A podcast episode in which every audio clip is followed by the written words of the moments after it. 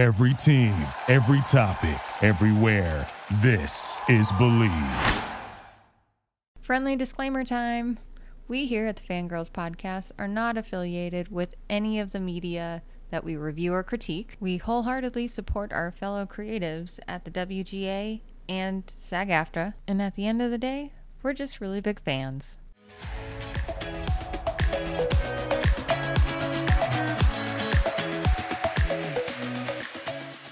Hello and welcome to the Fangirls Podcast, a place for fun, fandoms, friendship, and most importantly, fangirling.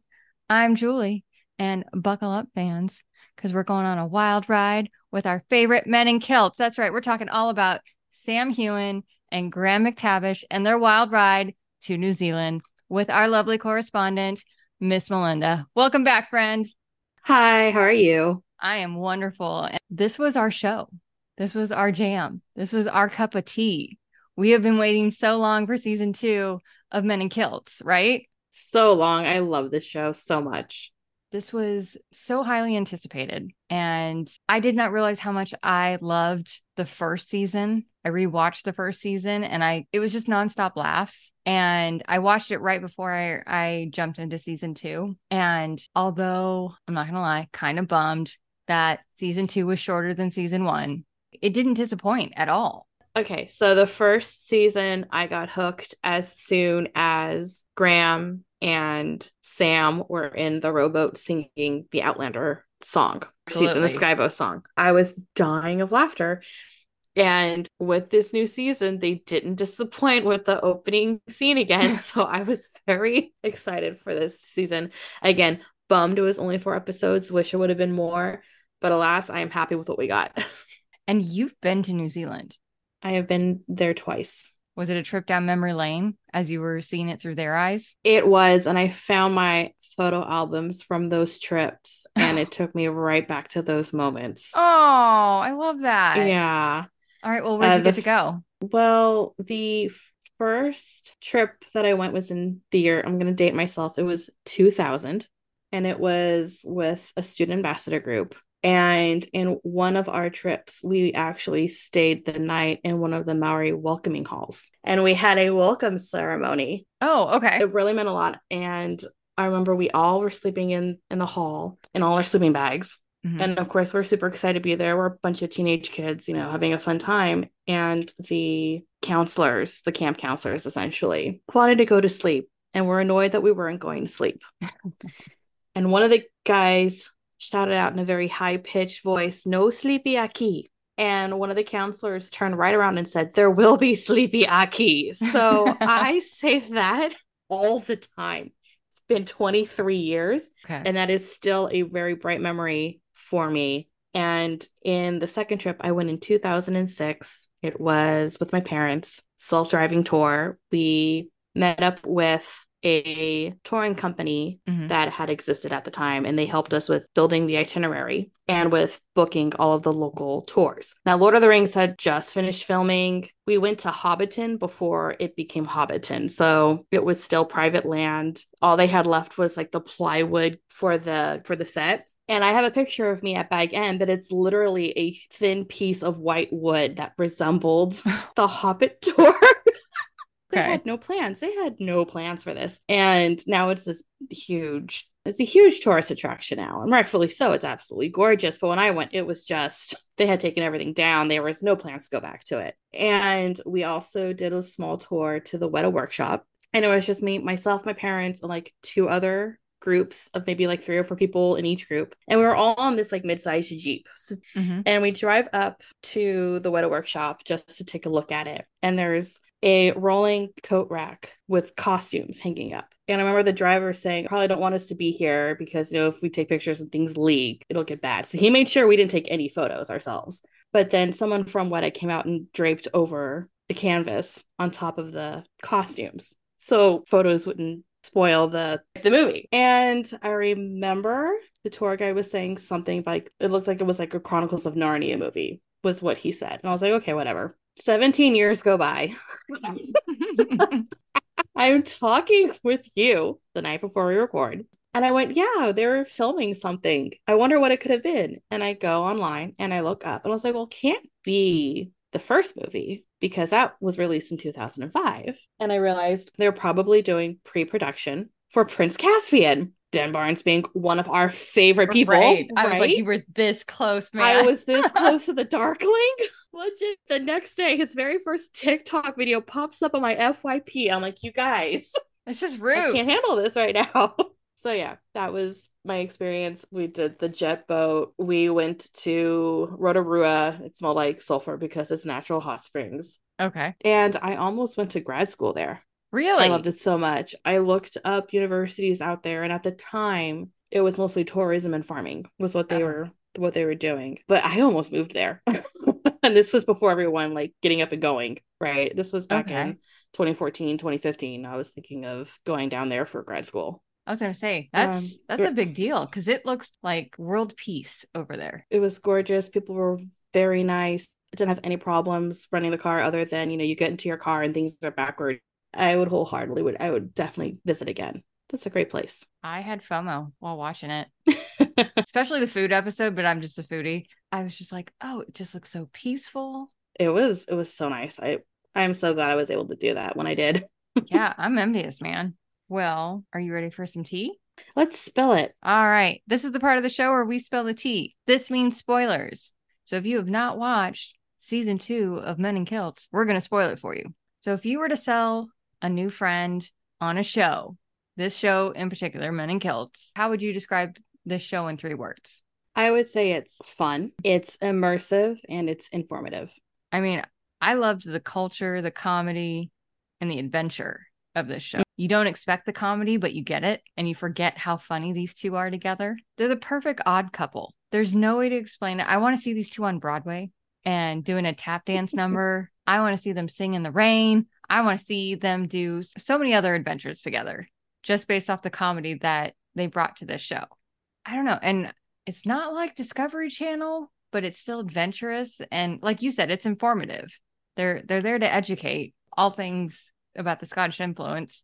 And they did that with the first season. So I was super impressed mm-hmm. with how they used the other half of their brain and adjusted to New Zealand culture. But I thoroughly enjoyed it.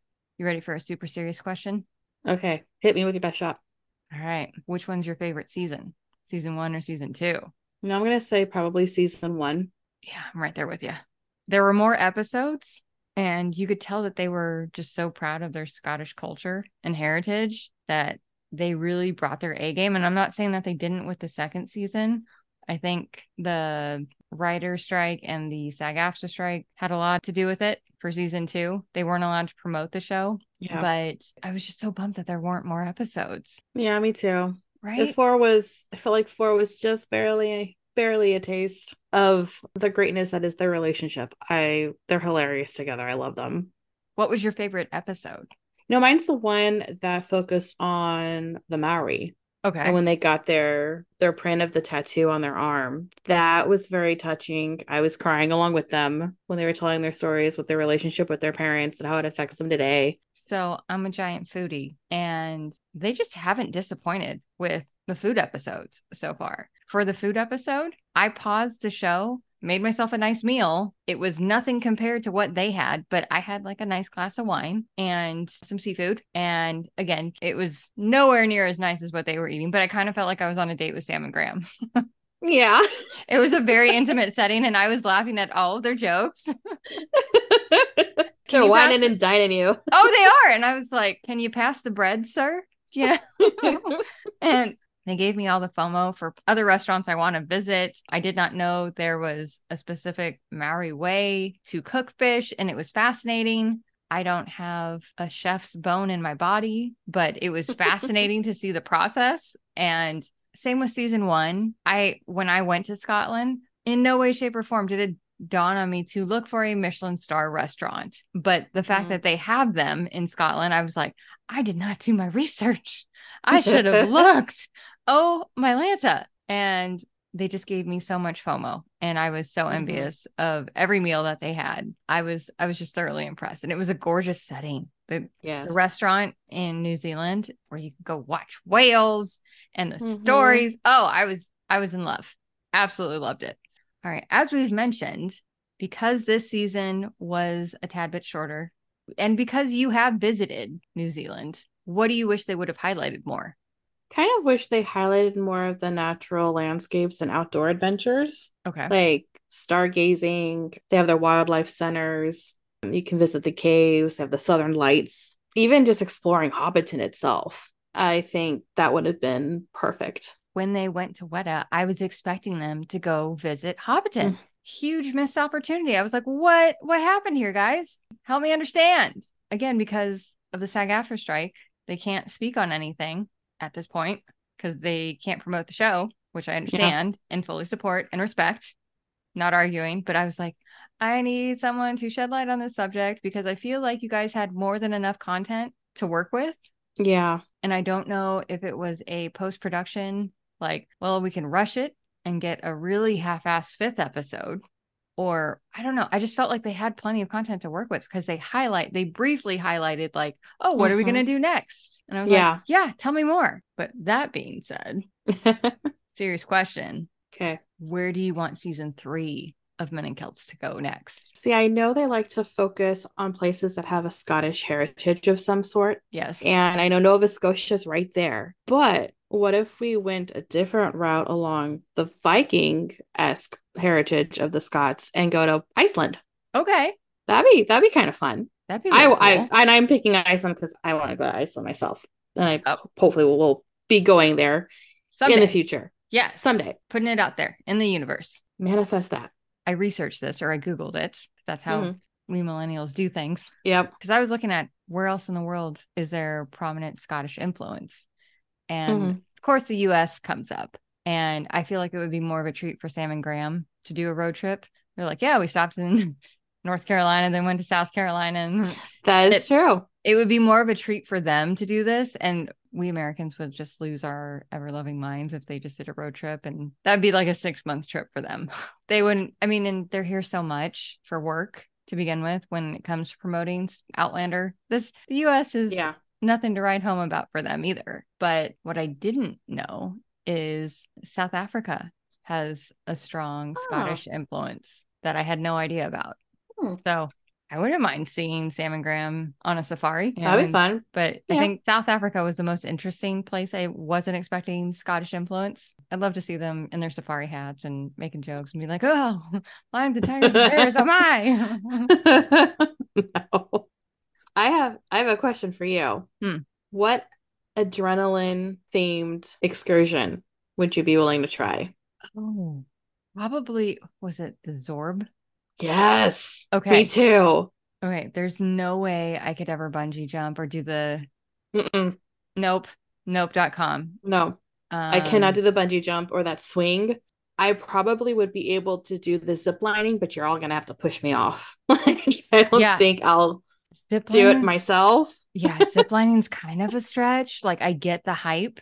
It just looks terrifying if you get stuck in the middle. And yeah. I've seen so many horrible and not endings to ziplining, but like when you go ziplining in Florida and like it's over a gator lake, like specifically mm-hmm. a lake of gators. And I was like, hard pass. Why would anybody sign up for that?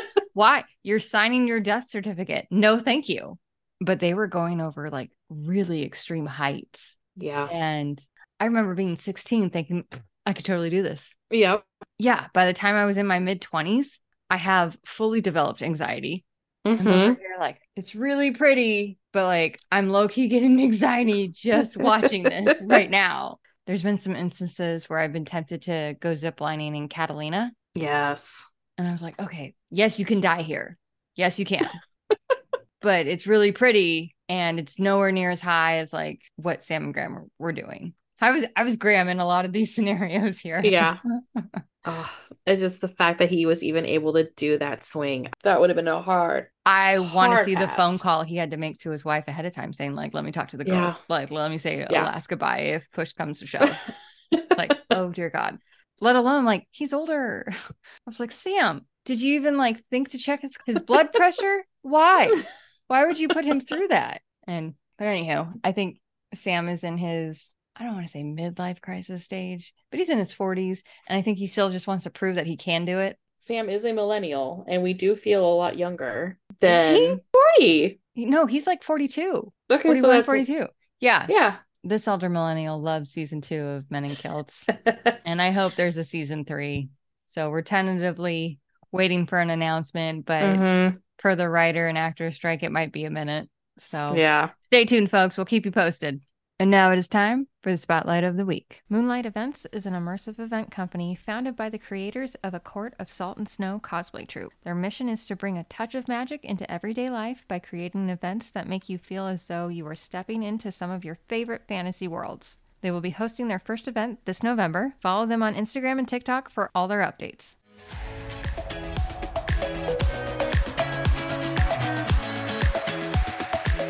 We here at the Fangirls podcast are not affiliated with or promoted by the following Starz Entertainment, Sony Pictures Television, Boardwalk Pictures, Great Glen Company, Weta, the Walt Disney Company, or MTV Studios. We're just really big fans who would love to travel the world with both Sam and Graham if given the chance. Thank you for listening to Bleav. You can show support to your host by subscribing to the show and giving us a five star rating on your preferred platform. Check us out at Bleav.com and search for B L E A V on YouTube.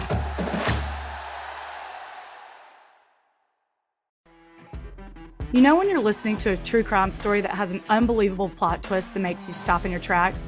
That's what our podcast, People Are the Worst, brings you with each episode. I'm Rachel. And I'm Rebecca. We're identical twins who love true crime cases that make you say, didn't see that coming, and we hate the people responsible for them. Listen to People Are the Worst now on Apple, Spotify, or wherever you get your podcasts.